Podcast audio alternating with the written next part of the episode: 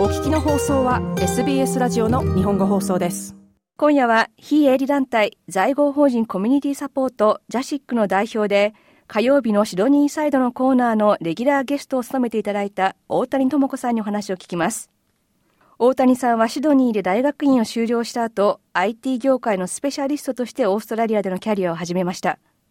その後大きくキャリアチェンジし現在は全国障害保険制度 NDIS のプランを持っている人を対象にサポートコーディネーターとして働いています。IT スペシャリストからコミュニティサポートへのキャリアチェンジ。どのようなものだったのでしょうか？最初にね、オーストラリアン25年、6年目になるんですけど、えー、来た時にはですね、私はシドニーユニのアーキテクチャの、まあ、アーキテクトのそうコンピューターデザインというか、コンピューターアーキテクトみたいな、そういうパソコンというか、コンピューターというか、そういうところの大学院に来たわけなんですね。でもそれも、本当はあの、別に永住権取って長いこといるつもり全くなくて、はい。で、あの、そこ終わりました。で、終わったら、いや、トミーせっかくいるのか永住権、あの、申請したらということでですね、あの、申請したらですね、すぐに通りましてですね、あの頃、なぜかというと、IT 業界の人たちすごく必要だったんですよ。あの、2000年のオリンピック、2000年問題があったので。なるほど。もう、それでポイントごわーっと、あの、ね、受験取るのに、えー、よかったので、そのまま、あの、仕事して、で、そのままずっとあの、IT 業界で、ベース、あの、ベースはね、IT 業界でずっとあの、データ関係の仕事に携わることが多くて、ずっとデータの仕事をしていたんですよね。で、まあ、あの、日系企業さんだったり、こちらのまあ、大手企業さんだったり、そういうところでまあ、そういうあの、SAP とかそういうシステムのセキュリティとか、えー、データベースとかを扱ってたんですけど、あの、ちょうどそれ、今から12、3年前にですね、うちの母が、えー、あの、パーキンソンをえ診断くださりましてですね、そっからですよね。あの、いろいろとですね、やっぱりあの、まあいいキャリア歩んでたな、自分でも思ってたんですけど、あの、やっぱり会社、企業はですね、あの、当時、まだその carer という人たちのオーストラリアでもですね、そんなに理解があるわけじゃなかったんですね。で、結局そのパートタイムにも移れなくて、まあ、じゃあどうしようかなってなった時に、あの、まあ私はとりあえずボランティアから、えー、 Northern Sydney Health District、えー、あの Health ですよね。保健局のノーザンシドニーだとノースシドニーとかこの Lower North Shore からホーンズビーまでの、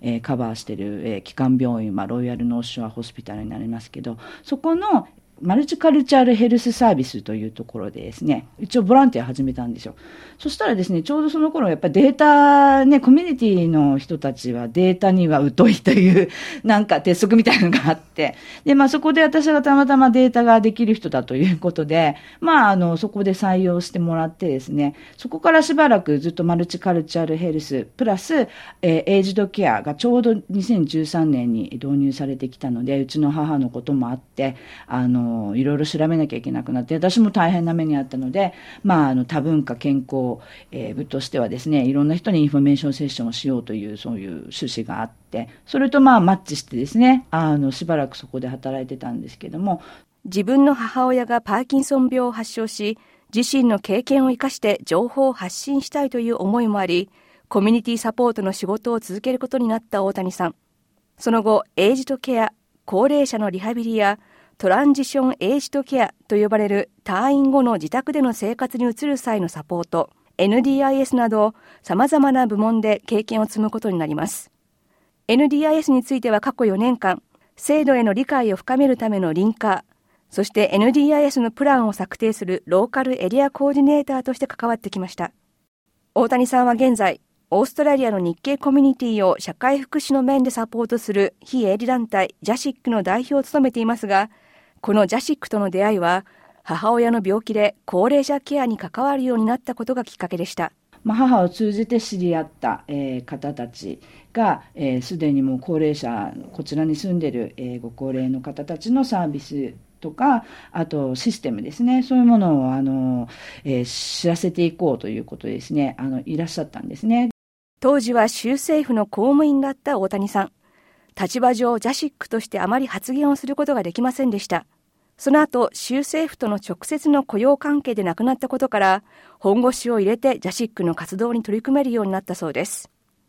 そんな大谷さんですが、なぜオーストラリアを留学先に選んだのでしょうか？あの、私実はですね、あの、蜷川幸雄さんという演出の方の方がいらっしゃるんですけど、日本に行った時に、その方の事務所でしばらく働いてたんですね。で、まあ、あの、大学時代の先輩からですね、あの、新しい雑誌社を、えー、始める人がいて、まあ私の編集技術、まあちょっといろいろ編集技術はあったので、ちょっと来てくれないかって言って、移ったらですね、その編集者がですね、あの、一気に倒産したわけなんですよ。もう、それで、いろいろね、あの、当時払っていた、えー、契約社員っていうんですか、そんな感じであの、企業にも働いたんですけど、なんか違うなと。なので、あの、思い切ってちょっとホリデーに行こうと、実は思ったんですね。で、うん、ホリデーに行くのもいいんですけど、まあ、ちょっと長いこと行ったかったら困るから、とりあえず、学生ビザでこっちに来たわけですよ。ワーホリ、ワーホリなんで私申請しなかったのかちょっとよくわかんないんですけど、多分ね、学生ビザのが楽だったんです。申請するのが。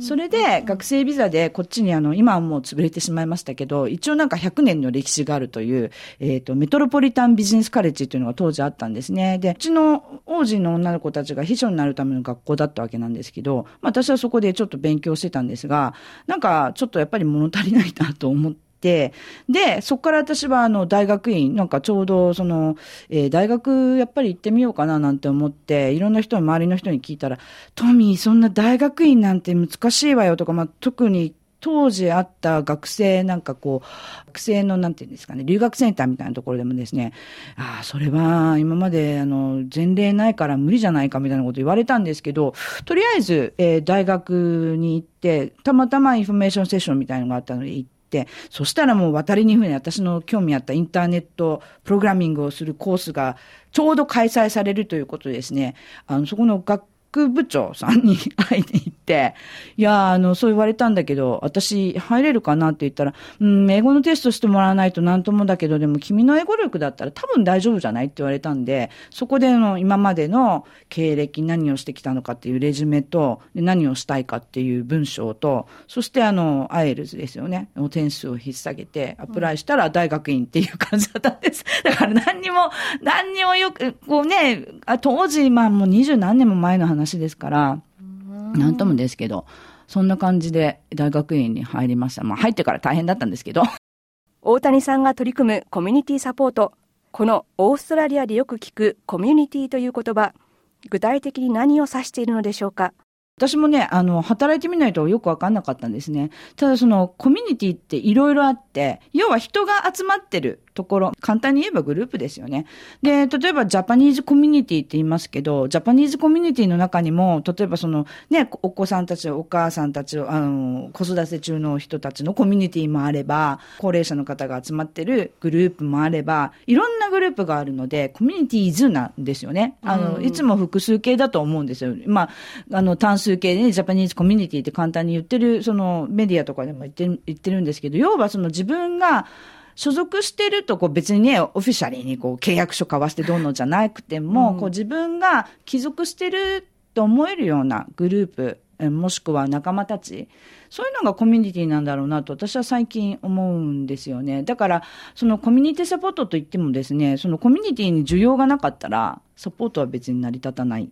わけなんですけど、ただ一つ問題はですね、あの、この仕事をして、まあよくわかったんですけど、あの、私はほら、メインストリーム、要は普通のオーストラリアの方々もサポートしてきたわけじゃないですか。普通のその、ローカルガバメントね、働いてきて。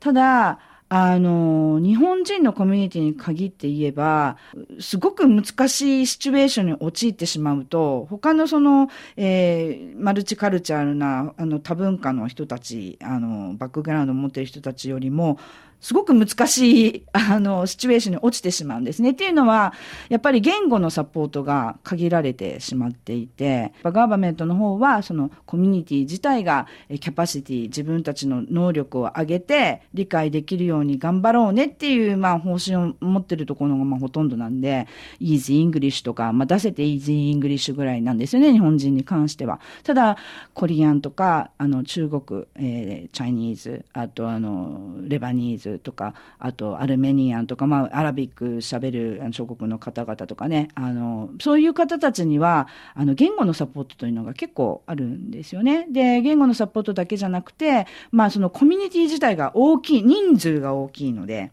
うん、人数が大きいから、そのコミュニティの中の同じバックグラウンドの人たち同士で助け合う、その、えー、ていうんですかね、あの、団体が結構あったりするんですよ。で、まあ、日本人に関して言えば、その、まず、えー、市民権を取って住んでる人が少ない。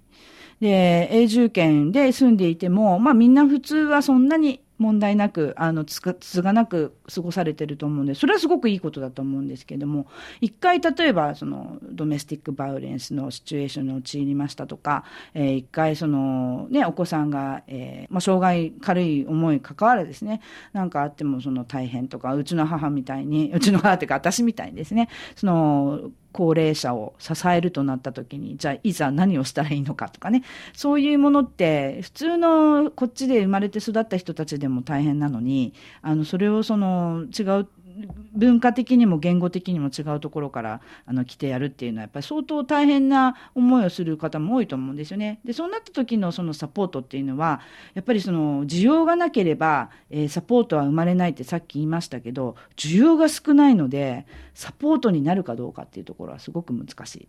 その需要が少ないというところはあの必要性はあるんだけど声を上げられないあの、もちろん絶対数も少ないとは思いますよ。でも、本当に困ってる人って、本当にあの、高齢者でもそうですし、障害持ってる方でもそうですし、結局その、わかんないんですよ。本当に残念ですけど、その、どうやって拾ったらいいのか、わからない。もう本当に大変な人って多分見えないところに多分たくさんいらっしゃると思うんですよね。だからそういうの声を、まあとりあえず上げられるヘルプが必要だ。じゃあどこにっていう話になってくるんですよね。でそれはやっぱりそのさっきと堂々巡りになってしまうんですけど、やっぱりコミュニティ、オーストラリアの仕組みをよく分かってないと、その声を上げられない。英語ができなくても、とりあえずヘルプって言ったら誰かがヘルプしてくれる。そういう、あの、一応社会ではあるんですけど、さあどこからっていうことなんですけどね。親の介護や育児、メンタルヘルスなどでどこに相談したらよいのかわからないという人に対して、大谷さんは一つの選択肢として GP に相談することを提案しています。本当に困ってどうしようもなくなったらですね、とりあえず GP の先生に、とにかく私は困ってます。何かコミュニティにあのサポートしてくれるサービス知りませんか？と一言言ってください。そしたら、メンタルヘルスであろうが、まあ何であろうが、あの、必ず GP、まあ GP もよしあしなんですけど、まあ、あの、いい GP の先生にね、あの、巡り会えたら、あの、必ずサポートへとつながるので、まずそれは皆さんにちょっと覚えておいていただきたいかなとは思いますけど。非営利団体在郷法人コミュニティサポートジャシックの大谷智子代表でした。ジャシックでは今後、コミュニティに情報を提供すると同時に、オーストラリアの制度や社会にも働きかけることのできる存在を目指していく方針です。今後の予定としては、今週23日の土曜日にチャッツウッドで、オーストラリアの高齢者福祉制度について日本語での説明会を予定しています。また、10月から毎月第4水曜日に、午前10時から午後4時まで無料の電話相談、コミュニティサービスリンキングサポートを始めます。詳しい内容はジャシックの Facebook ページ、またはウェブサイトからどうぞ。もっとストーリーをお聞きになりたい方は iTunes や Google ポッドキャスト Spotify などでお楽しみいただけます。